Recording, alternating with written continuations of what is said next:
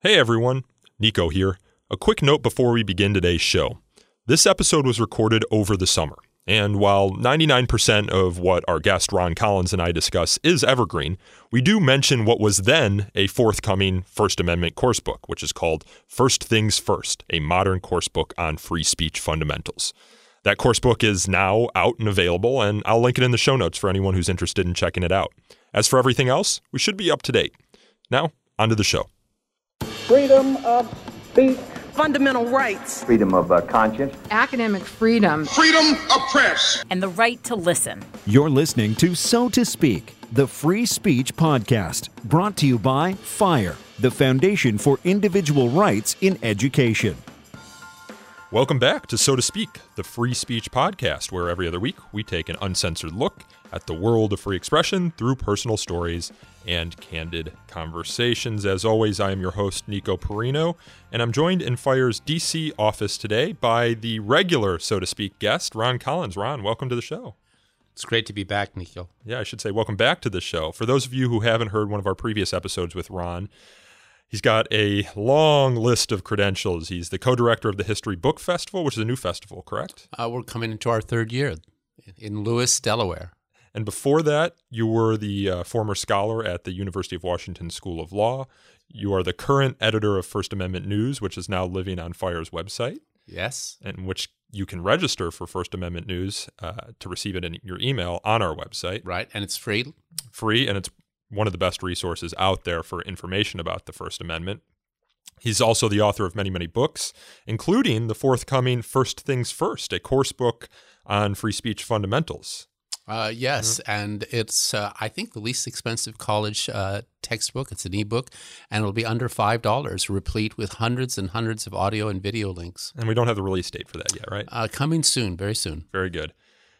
He is, uh, as I said, also a regular guest on the show. We've discussed um, many things from like the the Espionage Act to Lenny Bruce to what were you on here last time discussing? I think The People versus Ferlinghetti. Yes, uh, which is your most recent book. That's correct. Well, Ron, thank you for coming on the show to, again today. I want to talk about one of your most recent uh, pieces of scholarship. It was in the FIU Law Review. What is that? Florida International Florida International University Law Review and it's called Thoughts on Hayden C. Covington and the Paucity of Litigation Scholarship. So, Hayden C. Covington, a name I hadn't been familiar with before. I imagine from the title of your article, not many people who work in First Amendment law are familiar with. Uh, but let's just go over some of his accolades. Yes, but just before we start, uh, the vast, vast majority of professors in college and in law schools who teach constitutional law and who teach First Amendment law. The vast majority, I would say 98%, maybe 99%, maybe 99.5% have never heard of uh, Hayden C. Covington. It's amazing. And it's amazing for these reasons. He argued 44 cases before the Supreme Court of the United States, and he won 85% of them. Uh, during one week, in 1943, he argued 14 cases before the United States Supreme Court, which I don't think the Supreme Court hears 14 cases in a given week anymore. Now, in in in in, real, in actuality, some of those cases were combined. Okay, um, but but still, I mean, even four cases is a major. Even deal. two cases yes, in one week, unless right, you're the Solicitor right, General, right, is is pretty incredible.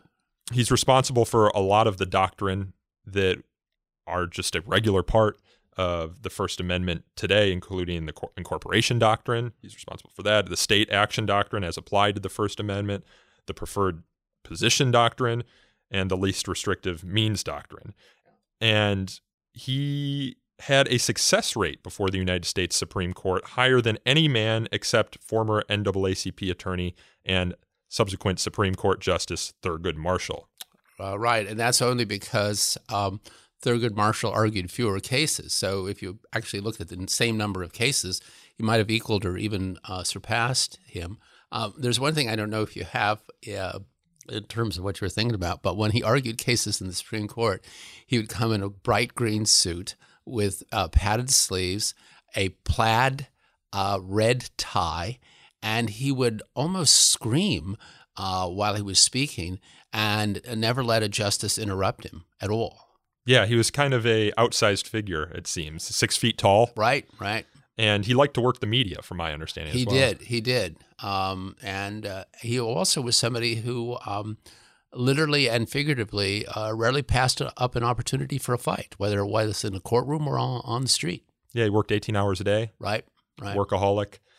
And so, and then toward the end, he represented a famous boxer in a trial. yeah, someone named uh, Uh, Muhammad well- Ali. Well, he was then Cassius Clay, but yeah, uh, Muhammad Ali he would represent. Yes. and he didn't represent him quite well, according to your no, article, but we can no, get to that. Right. Okay. The Supreme Court cases aside, he also had 100 decisions handed down by various state Supreme Courts and also triumphed in dozens of lower court rulings. Yeah, and uh, sometimes in one year he would he alone would be handling as many as fifty cases in state courts and federal courts. I mean, it was just the man was a machine. Why haven't I heard of him? Well, first of all, where did he get his clients? Right? Yeah. I mean, uh, so he had a client pool uh, that just for uh, years and years and even decades uh, was the ideal pool for bringing cases to the Supreme Court. He was the lead counsel for the Jehovah's Witnesses. All right, and the Jehovah's Witnesses have.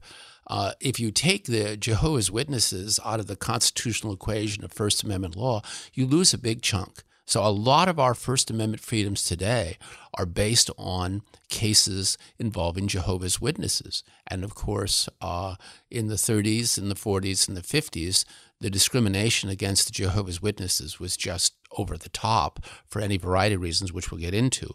But in any event, um, uh, for uh, a good number of years, Hayden Covington uh, was their lawyer. And so that's where he, uh, I don't think he ever argued any cases in the Supreme Court that did not involve Jehovah's Witnesses. Who are the Jehovah's Witnesses? I mean, they you you talk about how they were very controversial, particularly in the first half of the century, but even you know into the Yeah. 50s and 60s. I know them. I'm sure many of our listeners know them as sometimes the, the friendly people who knock on your They door. They are. They are. They are, and they were. I mean, you know, uh, They're so- pacifists. So, yes, yes, um, which didn't win them much um, favor in the Second World War uh, because of the tenets of their beliefs. Um, they uh, uh, objected uh, to uh, saluting the flag and standing up and saluting the flag. Uh, this was a tenet, a sincere tenet of their uh, beliefs. Um, that their only loyalty was to Jehovah. Uh, they didn't believe in the Trinity. They didn't believe in the afterlife of the soul. They didn't believe in hell. Uh, so, in, in that respect, they were seen as heathens. Uh, they were rather critical of the Catholic Church, so there was that as well. Um, and uh, they were seen as unpatriotic, particularly at the time of the of the war. And one of their cases that found their way to the Supreme Court, and this one Hayden Covington did not argue. It was in 1939, the flag salute case involving uh, the Gobitis case that was argued in the United States Supreme Court, uh, and they lost. And Eight to one. Yeah, eight to one. And after that case, the discrimination and hostility toward the Jehovah's Witnesses was just beyond description. Uh, I mean, they were being rounded up, they were being mugged, they were being clubbed, um, they were being prosecuted and persecuted. I mean, it was so bad uh, that Francis Biddle, the then Attorney General of the United States, um, uh, went on a national radio address and urged Americans uh, to be more tolerant and to end this reign of terror against the Jehovah's Witnesses. I mean, it, it really uh, it had really ratcheted up, particularly after that Gobitis case. Yeah, let's. You provide a lot of statistics in your article about the violence that was brought upon Jehovah's Witnesses, and you write that between 1933 and 1951, that's less than 20 years, there were 18,866 arrests of American witnesses and about 1,500 cases of mob violence against them. Often, they would be arrested because other people were violent against them. They were seen to have incited the violence, and that actually led to some Supreme Court cases. There was an argument in Connersville, Indiana, where Hayden C. Covington and a co counsel argued on behalf of Jehovah's Witnesses in that town. And Hayden Covington had to go catch a plane, I think, to Maine Right. or to Boston, somewhere in the Northeast. And after the argument, there was a mob of people who were looking for him and his co counsel because of their representation of Jehovah's Witnesses. And we should also mention that Covington was a witness as well. Oh yes, yes, and uh, I mean, he, I, I believe he had converted uh, years earlier. But yes, he was a witness. He carried a baseball bat in his car uh, as a means of, of, of self defense. I mean, it was that bad. I mean, there were situations where he was literally moments ahead of being murdered. Yeah, in this Connersville case, Yeah. He writes, I went to catch the airplane in Cincinnati and out of Connersville. And then brother Victor Schmidt, who was his co counsel, uh, he writes, he's dead now. And he's dead with his wife because they were mobbed by a crowd. And as they mobbed them that night in the darkness after the case in Connersville was over, they were screaming and yelling that they were going to kill me that night. The Lord delivered me, uh, Covington writes, at the right time, and I would have been killed that night. I mean, there's photographs of Hayden Covington and his face all uh, beat up and black and blue and what have you, of course. But there's also records from the time he said, "Well, if you think I look bad, you see, you should see what happened to the other guy." uh, and, and I mean, I think at one point, at one point, he said, "One time I got a triple against a guy," meaning he hit him in, in self defense with a bat. I mean, the Jehovah's Witnesses were very polite. Uh, they usually were very well dressed. Uh, they wanted to pass out literature involving the Jehovah's Witnesses. I mean, there were cities in the United States that had signs as you entered the city uh, prohibiting Jehovah's Witnesses from entering the city. I mean, literally naming them as a group, and it was that bad. Um, and the hostility toward them was, as I said, incredible. But particularly during the war in 1939, that somebody, that children, school children, would not, because of their faith, salute the flag. All right. Um, in other words, bear false witness. I mean, the only person that you or entity that you salute or stand for is their Lord, Jehovah. I mean, we may have differences of their views. We may not think much of their religion, all right, but the sincerity of that religion uh, cannot be questioned. And in a country that was, at least in terms of the way it was constituted, was built on religious toleration, what was going on against the Jehovah's Witnesses was really um, in blatant violation of the very principles upon which this country uh, was founded in terms of religious freedom. Yeah, so enter the Watchtower Society, which I guess is the organization or group Right. that was created to defend the rights of the Jehovah's Witnesses. And Covington wasn't the founder of that organization, but he was he was a member of it. He was the lead counsel, uh, became the lead counsel for them, and they developed a strategy to essentially protect Jehovah's Witnesses' First Amendment rights, and as a consequence of that, to protect all of our First Amendment rights. I mean, our First Amendment rights were built upon these Jehovah's Witness cases that were brought by Covington and the Watchtower Society. Well, absolutely. Um, I mean, we hear a lot about, and rightfully so, about Thurgood Marshall and, and ACP and the strategy they used to bring cases uh, to the uh, federal courts and then to the U.S. Supreme Court. And Ruth Bader Ginsburg with women's right, rights. Right. But Hayden Covington was doing the same. I mean, they actually had pamphlets that they produced, that Hayden Covington and others produced as part of the Watchtower uh, group, uh, that they gave to Jehovah's Witnesses, telling them their legal rights, what they could and couldn't do. Uh, they would pick communities where they wanted to challenge the laws. Uh, they would orchestrate what they should and shouldn't do. Always very polite. I mean, you know. Uh, Except when they're calling the police goddamn racketeers. right, right, yeah. We that can get into the Chaplinsky case. Yeah, that that that did that did happen. Uh, they did uh, at least a few of them. I mean, by and large, they were very very civil people Mm-hmm. and very polite. Uh, obviously, there's exceptions, particularly when you find yourself in the heat of the moment, Mm-hmm. as in the uh, Chaplinsky case. But um, but there was this strategy, uh, and uh, it was very well orchestrated uh, across the country, and Hayden Covington played a major role. So when the cases were fed up through the federal courts and the U.S. Supreme Court, in terms, they had pretty much been vetted in terms of the kind of factual record that they wanted to bring to the Supreme Court. So we can get into it later. I mean, uh, Hayden Covington won a lot of cases. I, I can't say that he was uh, the Laurence Tribe um, or the Paul Clement of his time. Uh, because uh, as a Supreme Court advocate, uh, he wasn't necessarily very profound. But in terms of bringing the right cases at the right time to the right court, he he, he played a very significant role. Well, in there regard. there is kind of a discussion as to, and this kind of gets into the whole theme of your article. There's a question as to whether advocates before the Supreme Court really make all that much difference, or whether the justices have kind of already decided how they're going to approach a case when the case comes before them. Maybe they read the briefs, but the, at least oral argument. There's people say you can only lose a case. Uh, yeah, I mean, let me put it this way: but cases very much depend on the factual record brought before mm-hmm. them. That judges have no control. I mean, Supreme Court justices have no control over. So that factual record, which is really pivotal, which is really, if you will, foundational, I should say.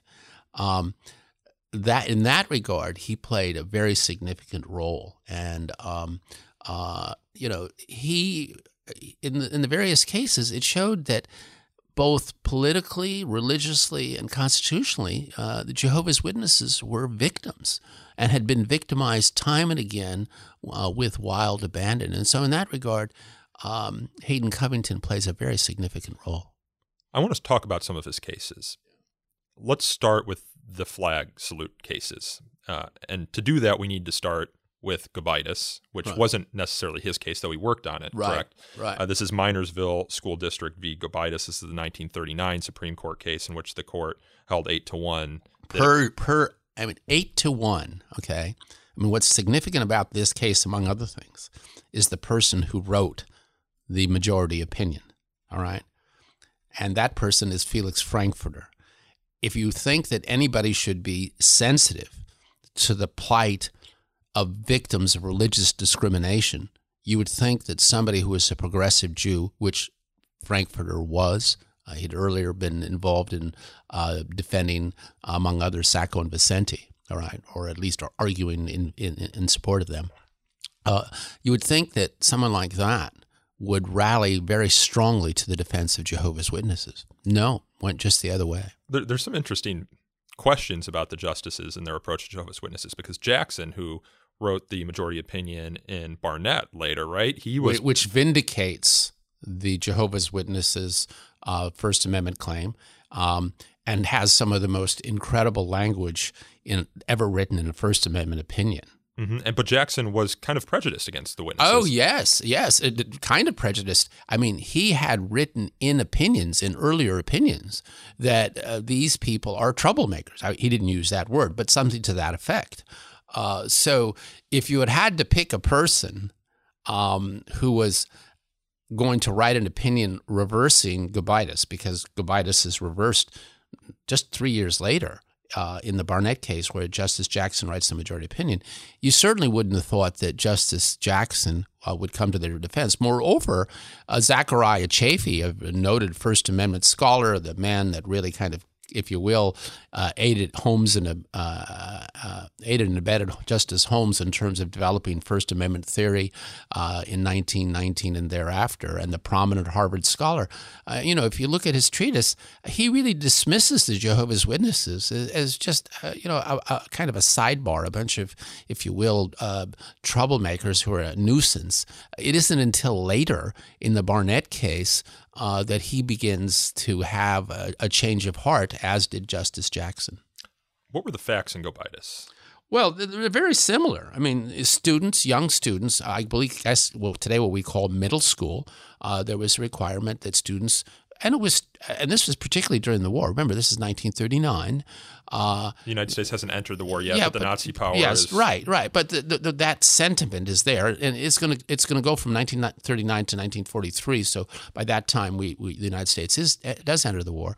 Um, and it was just a just it, to call it a requirement, uh, which it was, but it, it was just so much a part of the custom that people, young people, students, middle middle uh, uh, grade uh, uh students, uh, students 10, 12 years old, would just at the beginning of the day stand and pledge allegiance. This was just kind of like. Uh, I had to do it when I was in school. Yeah, and you didn't. I think they still do it. Yeah, and, and you weren't questioned and you weren't told, now, Johnny, you have to stand up and what have you. It was just kind of the norm. So when somebody, on religious reasons, uh, refused to do that. This was just seen as hostile uh, toward the government, being seen as unpatriotic, and the students would be uh, suspended or even expelled. Uh, so it was a pretty serious matter, uh, and the case went to the Supreme Court, and it, it had argued um, free exercise of religion, and they lose uh, with Justice Frankfurter writing the opinion for the court. And you know, it seems strange to us today Uh, but in those days, um, it was not. And after the court rules against Gobitis, I believe 44 states had 48 states. 48 states, excuse me, 48 states, yes, which was, I guess, all that was in the Union at that time. Uh, 48 states had either old laws or new laws that compelled uh, pledge, pledging allegiance to the uh, flag, and the vast majority of them, the penalty was expulsion. Yeah. Well, if you have any question as to how Supreme Court decisions can shape the culture, uh, there was effectively a civil war against Jehovah's Witnesses as a result of this case. Uh, I mean, were- it basically the case said it's open season. When Gobitis came down in 1939 and denied their First Amendment claims and said, yes, you can discipline, suspend, or expel these students, it was open season on Jehovah's Witnesses. yeah, there were something like 20,000 Jehovah's Witnesses who were expelled from school as a result of this because it was against their faith to salute the flag. But you have 48 states that passed these mandatory flag salute Which laws. meant that there was no public school that they could go to. Yeah. Right? I mean, if you were expelled from one public school, you're not going to be admitted to another public school for doing the same thing. So they either had to pay to go to private school or they didn't go to school. Yeah, they were being run out of town. There was one Southern sheriff who you quote who told a reporter why the witnesses were being run out of town. He says, "quote They're traitors. The Supreme Court says so. Ain't you heard?" Yeah, yeah. I mean, it's it's it's a very dark period. I mean, we we talk about the McCarthy era, um, which is in the fifties, but in the forties, uh, the animus toward Jehovah's Witnesses uh, was just enormous. And as I said, it got so bad that the Attorney General Francis Biddle, a man of conscience, by the way, a former law clerk, then called secretaries uh, to Justice Holmes, uh, felt the need to go on, on national radio and call for toleration and, and calm. I mean, it was that it was that bad. So what happened at the court to go from an eight-one decision saying that mandatory flag salute laws are constitutional to just a few years later getting the Barnette decision, which says they're unconstitutional? Well, I think what happened is is that while we're in a war fighting Nazis, and people of conscience saw what was going on against the Jehovah's Witnesses, how bad it had become. I mean, I'm just speculating here, um, but I, I think that that hostility really got some people to stop and think about um, um, about the wisdom of that decision because the facts are essentially the same. I mean, they're they're very similar. I mean, there's nothing significantly different um, in terms of the factual record between the two cases. And as I said, you have people like Justice Jackson uh, doing you know doing a 180 degree turn uh, in the Barnette case. A, a turnaround compared to how he had voted earlier, and some of the opinions, concurrent opinions he'd written, uh, uh, chastising the Jehovah's Witnesses. And in the Barnette, as you mentioned earlier, you get some of the most glowing language in defense of free speech and free conscience that of any Supreme Court decision that's ever been written, That's yeah. ever been written. You get Jackson writes. I, I I don't. I can't remember it ver- verbatim, but he essentially says if there's any fixed star in our constitutional constellation, right? Uh, it's that no official high or petty can mandate what is essentially orthodox in religion or Pretty good, pretty good, yeah.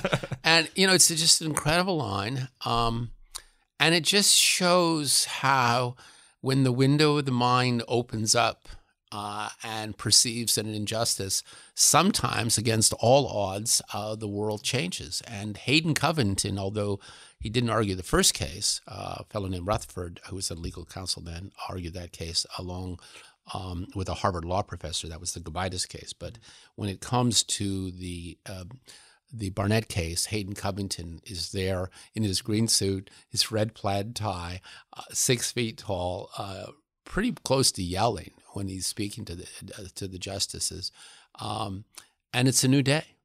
But it's a new day when it comes to the flag salute because the Jehovah's Witnesses cases will continue to come to the Supreme Court. Yeah, what were some of the other major First Amendment cases that Hayden C. Covington argued that established new precedent, good precedent, as we might say at Fire, Yeah. for the First Amendment? Well, I mean, for example, what constitutes state action under the First Amendment? There was just a case before the Supreme Court this term. In other words, how much um, private action, when infused with some government action, becomes what we call state action, enough to apply the Constitution to particular forms of discrimination.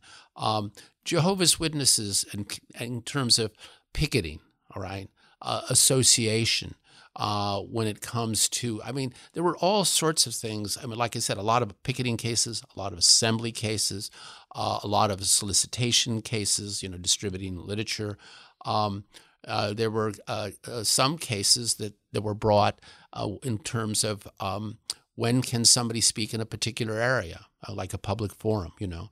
Uh, so whenever there was an opportunity to prosecute and persecute the Jehovah's Witnesses, and again, remember, Covington had picked the communities where they wanted to bring the challenges. He had orchestrated, you know, with the clients what sort of uh, conduct they would engage in to trigger prosecution.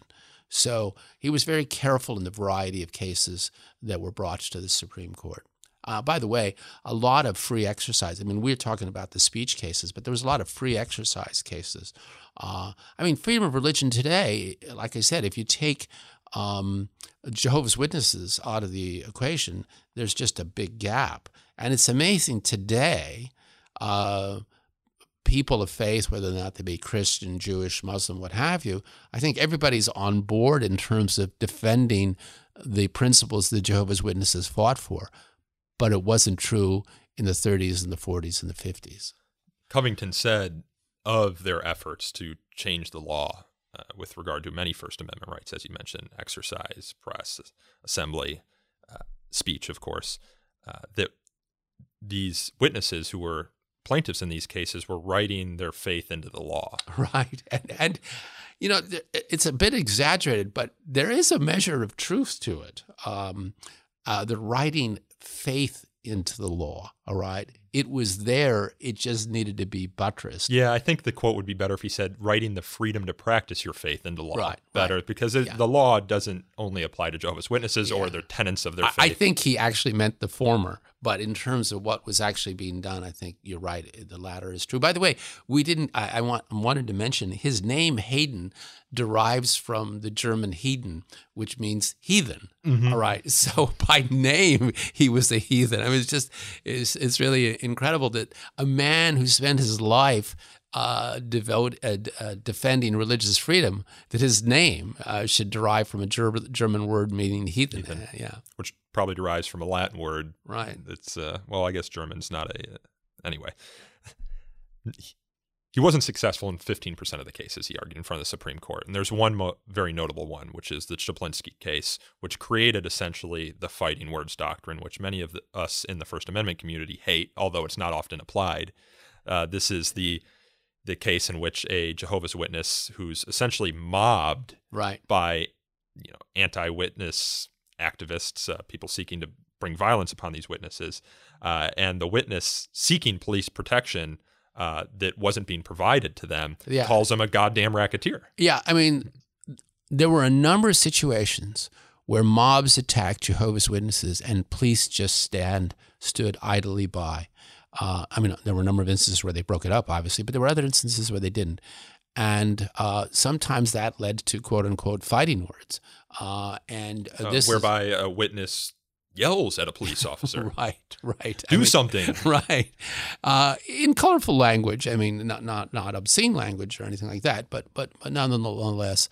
Um, and so yes, and the fighting words doctrine. He loses that case. Um, I mean, fortunately. Um, the the fighting words doctrine today is the doctrine more in theory than in practice. Mm-hmm. Uh, uh, now that could because there's any variety of ways. I mean, today you can a person can approach a police officer and say a number of things and and not be uh, charged with quote unquote fighting words. But the idea behind the fighting words doctrine is is you say something that a reasonable person just couldn't control themselves and, and might fight you, might attack you as a result of your saying that thing. Did the police officer actually attack uh, Chaplinsky in this case? Do you uh, remember? They did, yes. In fact, by the way, fighting words, a typical situation is when you're in a bar and a guy next to you uh, is 300 pounds and has tattoos and has a Harley t shirt. And, and you say you, something about his mom. Yeah, right, right. Uh, right, sitting right next to him at the bar, Right. Uh, those are fighting words. There's also in well, whether or not the state prosecutes you or not is not a very smart thing to do. But uh, so yeah, that's the idea. And yeah, it starts uh, with Chaplinsky. He lost that case, um, but there weren't many uh, that mm-hmm. Hayden Covington uh, lost, and it's just an, an it's an incredible um, story about a remarkable man uh, who did have his own demons. Um, you know, yes, he worked those 18 hours, but, you know, as his life uh, plays on, um, it doesn't continue to be as wonderful and as wondrous as it had been in the 30s and the 40s and the 50s and even a little part of the early 60s. Yeah, he had a problem with drink. He did. He did. He, uh, I, I, think it's fair to say, he was an alcoholic. Um, it caused uh, problems with his family. It caused problems with his church. He went and attacked uh, the leader or the whatever they call the, the, chief figure of the Jehovah's Witnesses at the time. He openly attacked him. I mean, by tact, I mean verbally attacked, not physically attacked. Um, he had this a real uh, drinking uh, problem. The problem was is that by by the '60s, he no longer had any clients because he'd I mean, won. He'd won. He was a victim these, of his yeah. own success. Right, right and there was nothing. He couldn't get a job at a firm, um, and he really wasn't very successful as an individual uh, lawyer out there hustling for cases. Uh, and so uh, here he had uh, when most. By the way, he, his pay in those days was just enough to to kind of pay the bills and what have you. It wasn't like he was making a lot of money. He never made a lot of money. Um, so when the Jehovah's Witnesses cases are over, he's out of a job. He really doesn't have anything to do with his life. He's uh, becoming uh, increasingly uh, an alcoholic to the point where it becomes chronic. Uh, there's um, disputes within his, his his family. He's attacking the church, and he's effectively expelled. Uh, and then, of course, before that happens, he's representing uh, Muhammad Ali at, at, a trial level. This is where Muhammad Ali is contesting um, being drafted into the uh, military during the war, the Vietnam War, and he's uh, doing so on religious uh, conscience grounds. And um, Hayden Covington really kind of blows the trial. Uh, Makes Ali, some bad arguments. Yeah, yeah. And uh, didn't cross examine as many witnesses or as well as he should have. But by this time, he's just out of it. I mean, he dies at 67, so he's not that old of a man. Um, but toward the end, um, he's basically unemployed. Um, his family is is broken up. He's a chronic alcoholic. He's expelled from the church. Um, things look pretty bad there toward the end. Uh, just before, not long before he dies, they bring him back into the fold. I think they see that death is knocking at his door, and he fades away uh, into o- oblivion. Um, and for decades and decades, uh, nobody knows the name Hayden C. Covington, and to this day, um, uh, he remains uh, unknown. I, I hope I, I, sometimes fantasize about because there's more to be said about Hayden Covington. There's been books written on the Jehovah's Witnesses. Um, there's been a few books written about them and, and their struggle for religious freedom. Uh, but almost a whole book could be done on Hayden Covington. Um, but so this article is something that I had started collecting information on years and years ago. And, you know, time permitting, I, I may someday do a book on him. But I just, for the time being, wanted to get his name out there uh, in, in the world of, of legal scholarship in terms of people who are teaching First Amendment law. Yeah, you write at the end of your piece the past, after all, lives only in the memories of the living. Yeah. Who remembered Hayden, Hayden Covington that brought him to your attention? Or did you just happen to see his name on yeah, Supreme I Court was briefs. I was uh, working on uh, putting together some materials uh, for my uh, constitutional law class, um, and as I was going through these various Supreme Court opinions, I noticed the name Hayden Covington kept coming up mm-hmm. again and again and again, and so I worked with my library uh, our librarians, and we did some research. And I found out, much to my surprise, that this fellow had argued an enormous number of cases, a significant number of cases in the Supreme Court. And so I started doing research. And really, I mean, over the years, either alone or with David Skover or with Sam Chaltain, uh, I've tried to pick people who've uh, made important contributions to First Amendment law, but are off the kind of the radar screen. So Lenny Bruce, uh, uh, uh, uh Lawrence Ferlinghetti, uh, Benjamin Gitlow. I mean, you know, from Gitlow versus New York, Charlotte Whitney, as in Whitney versus California, and um, there's another person. Robert L. Carter. I mean, who knows the name Robert L. Carter? Robert L. Carter he was second in command. Now, it's just so happened that the guy who was in first in command was so significant and cast such a, a, a, long shadow that you didn't see the number two guy. The number one guy was the chief counsel for the NAACP, Thurgood Marshall. But the second guy in line was a fellow named Robert L. Carter. Robert L. Carter had argued a number of First Amendment cases before the Supreme Court on behalf of the NAACP, and one of them was called NAACP versus Alabama, decided in 1958. And there, the doctrine of freedom of association. So if you look at the text of the First Amendment, association isn't there. It isn't there. There's assembly there, there's petition there, there's speech there, there's press there, there's exercise there and there's no establishment there, but there's no assembly, uh, uh, uh no freedom no, of association. association. And so Robert L. Carter, uh, after he graduated from uh, uh, Howard Law School, a, a, person of color, African American, had applied to Columbia Law School where he got an LLM, and he wrote his dissertation on freedom of association. That dissertation, by the way, remains unpublished. I have a copy of it, and um, I, I, would like to uh, uh, publish it along with a introduction to it. Um, but in any event, the idea, uh, freedom of association, uh, it, it, didn't come from the Warren Court. They, they, they were they needed somebody to bring the case before them and to conceptualize for them, and that person was Robert L. Carter. So.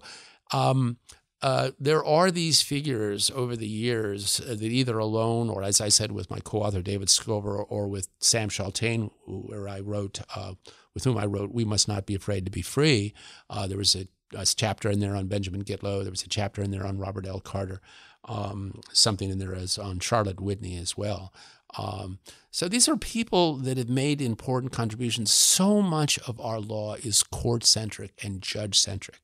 It just focuses on the judges as if uh, you know, these cases just magically come before them, and that the people who bring them or the people who are actually involved in them, Benjamin Gitlow, Charlotte Whitney, Lawrence Ferlinghetti, Lenny Bruce, they somehow kind of vanish and become insignificant. Unless they become Supreme Court justices like Thurgood Marshall yeah, or right. Justice Ruth Bader Ginsburg. Right, right. And so what, what, what I've been trying to do all these years is give some airtime because the First Amendment isn't just what judges write about. The First Amendment is what the people do with their rights and they may be as um, individuals, Lenny Bruce, Charlotte Whitney, um, Benjamin Gitlow, Lawrence Ferlinghetti, or they may be the lawyers, uh, Clayton, uh, Caden, uh, uh, Hayden Covington or uh, Robert L. Carter.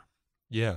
You say there are a couple just kind of practical reasons why our understanding of the law or appreciation for the law, our revere of certain figures in the law is judge centric. You say because for most of time up until recent history, it was just hard to find out about these lawyers because you'd get the decisions, but it, you couldn't access the briefs unless you had access to a specialized library. Uh, the internet didn't always publish them. Now, SCOTUS blog is very good about making clear who's and, and FIRE's First Amendment library also also um, talks about the lawyers. But it was very hard as a law student to get this information. Uh, yeah, and so it's not taught in law schools. It's not taught in colleges. Uh, in fact, most of the editions, including the official edition of the Supreme Court reports, uh, at least as first print, printed now, uh, don't list the names of the lawyers. They not only used to list the names of the lawyers, they used to, I guess, prior to 1943 or something, right about there, list. They would there'd be summaries of the lawyers' arguments in the Supreme Court that were actually printed in the official record. That's all gone now. I think the only place online that m- mentions the name of the lawyers. Um, uh, is Oyez. Mm-hmm. Um, Oyez. Yeah, Oyez, yes. Um, SCOTUS blog doesn't do it? Uh, no, no. When they list, if you go to the trial transcript, I mean, the uh, transcript for moral arguments, they do. Yeah. But in terms of the opinions, no. Those are on Justicia, and I don't believe they list the names of the lawyers there. Well, another reason is that you write in your article, because I should mention your article is it begins with a discussion about the paucity of litigation scholarship, scholarship about litigators, and then uses that as a segue to talk about one litigator about whom very little has been written, Hayden C. Covington. Uh, but another reason you give is that a lot of law professors are never actually practicing lawyers. I mean, they're lawyers, of course, but they uh, they spend their time in the academy or as clerks and then go straight into the to the yeah, and so their view of the world of constitutional law is what judges write. Uh, so, for example, uh, if you ask any law professor, well, where does the commercial speech doctrine come from? They will say, um, and I would say 99% of them would say this, um, it comes from uh, uh, the Virginia pharmacy case, uh, and the idea came from Justice uh, Harry Blackmun, the author of that opinion, and before that, uh, uh, in some language, in the Bigelow case, Bigelow versus Virginia. Well, that's not quite accurate. Uh, it came from a group called the Litigation Group, which was a Nader group, a Ralph Nader group, a consumer group, a progressive group. Um, arguing um, on behalf of, of, the First Amendment. Um, and so the doctrine, commercial speech doctrine, really begins with a lawyer named Alan Morrison, who's now at George uh, George Washington uh, Law School, um, and is thereafter, and he wins the he, he argued, um, uh, I guess, in the Bigelow case, and then in the Virginia Pharmacy, where the doctrine is actually launched. Um, he had he was the lawyer who brought that case and successfully so. And thereafter, years later, with uh, David Vladeck, now of Georgetown Law School, uh, the First Amendment doctrine uh, uh, really develops in significant ways because of these lawyers. All right. And so uh, to say that, you know, it was Harry Blackmun is part of the story, but the really important part of the story that's left out of the equation. It could be David Vladeck, it could be um, Alan Morrison, it could be Robert L. Carter, it could be Hayden C. Covington.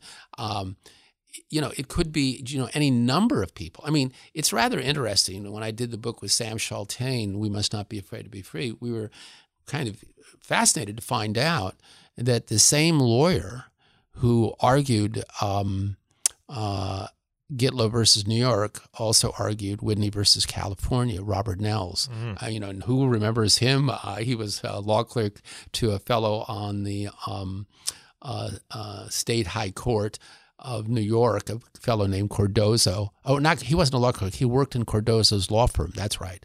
Uh, and then Cardozo goes on to the court, and Robert Nelles uh, uh, argues uh, Gitlow and Whitney. I mean, it's really rather significant. And when Nelles dies, uh, I believe Zechariah Chafee writes in The Nation magazine, we've lost one of our great defenders of civil liberties. But who knows? Who remembers Robert Nelles? Who remembers Hayden Covington? Who remembers, I mean, any of these people? Uh, and more recently, as I said, uh, you have all of these uh, folks who play a significant role, like uh, Alan Morrison, like uh, David Vladeck and they're just left out of the picture. Yeah, well, let's take your call of action by way of closing here. Who are the First Amendment litigators today that we should know? You write in your article about Jim Bopp, James Bopp, who is uh, they call the Terror Terre Haute, who's responsible for a lot of the the uh, campaign finance law. Yeah, I mean, yeah. If you look at campaign finance law and you look at the cases that come to the Supreme Court that started in lower courts, the name that keeps bopping up, and, and, and I Pun intended. Yeah, a little. uh, but but whatever one makes of uh, the views espoused by James Bopp, uh, he's a significant player. He deserves to be recognized. He also litigates a lot in the area of um, uh, abortion uh, that is a, a quote unquote pro life. Um, but uh, he's definitely a player in the world of campaign finance, and yet you know, very few people. I mean, part of that's probably because he lives and practices out of rural Indiana. Well, Terre Haute's not right. really rural, but it's a small town, small right. city. But but still, I mean, you start. I mean, I had done uh, a, a, book with David Skover on uh, campaign finance, uh, when money speaks. And when we were kind of going through all those campaign finance cases, James Bopp, James Bopp, James Bopp, James Bopp, it's just amazing how often that uh, that name came up. Um, uh, there was a, um, a, defamation case that had gone to the Supreme Court involving Johnnie Cochran. Uh, uh, Johnnie Cochran was suing for uh, defamation, and there was a First Amendment defense that had been raised, um, a First Amendment defense against um, the claim of defamation. And the case was briefed and uh, all ready to go in the U.S. Supreme Court. Uh, and uh, there was a fellow who's now the dean of uh, University of California School of Law at Berkeley, Erwin Chemerinsky. Now, as it turned out, um, uh, that case was mooted by his death. Um, but there's all Not these, by Chemerinsky's death. No, not Chemerinsky's excuse still me. around. no, no, but by Cochran's death. okay. Uh, by the way, when Cochran was a younger man and a um, prosecutor, he was one of the people that prosecuted Lenny Bruce. Mm, Right. Wow. So it, you know, it's just kind of amazing. Um, uh, so uh, the history, the culture of the First Amendment is more than just what lawyer, what judges write. It's what lawyers do. It's what people do, and it's that idea, that portion of the First Amendment's history uh, that sometimes alone, sometimes with David Skover, sometimes with Sam Chaltain, and forthcoming now with uh, Bill Creeley and Dave Hudson and Jackie Farmer, we're trying to kind of broaden the, the historical lens to include these other important figures. Well, Ron, I think we'll end there. Again, as Ron writes, the past, after all, lives only in the memories of the living, and we'll do our best on this podcast to feature some of these First Amendment litigators. We, we do a pretty good job. We bring a lot of litigators on the show and talk about their work and its effect on the rights that we use every day. So, Ron, thanks for coming on the show. What what should we plug before we head out of here? First things first, Uh, your coming upcoming. coming next year, Robert Corn Revere. Uh, I believe the title of the book is "The Mind of the Censor and the Eye of the Beholder," coming out in Cambridge University Press next year.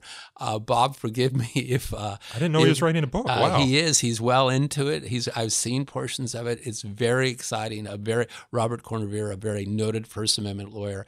I, I believe the book will be coming out next year. As I understand it, he's going to be finishing it um, at the end of this year, and it'll be coming out next year. But I've read a couple of chapters, uh, and uh, it is. There's a lot of history in it. And if the name Anthony Comstock means anything to you, uh, wait until you read. Uh, Robert Corn Revere's forthcoming book. So if I can plug that, it's a he's a very noted First Amendment He's been lawyer. on this podcast a few times. Yeah, and he has a book coming out next year. Well, thank you, Ron. For those of you who want to check out Ron's article in the Florida International University Law Review, it came out in the spring 2019 edition and it's called Thoughts on Hayden C. Covington and the Paucity of Litigation Scholarship. And it's available online for free. Yes, it is, and I'll link it in the show notes here. This podcast is hosted, produced, and recorded by me, Nico Perino, and edited by Aaron Reese. To learn more about So to Speak, you can follow us on Twitter at twitter.com slash free speech talk. You can like us on Facebook at facebook.com slash so to speak podcast. And you can also email us feedback or questions at so to speak at thefire.org. I ask you every episode if you enjoyed this show, please consider leaving us a review on Apple Podcasts or Google Play, wherever you get your podcasts. Reviews help us attract new listeners to the show. And until next time, I thank you again for listening.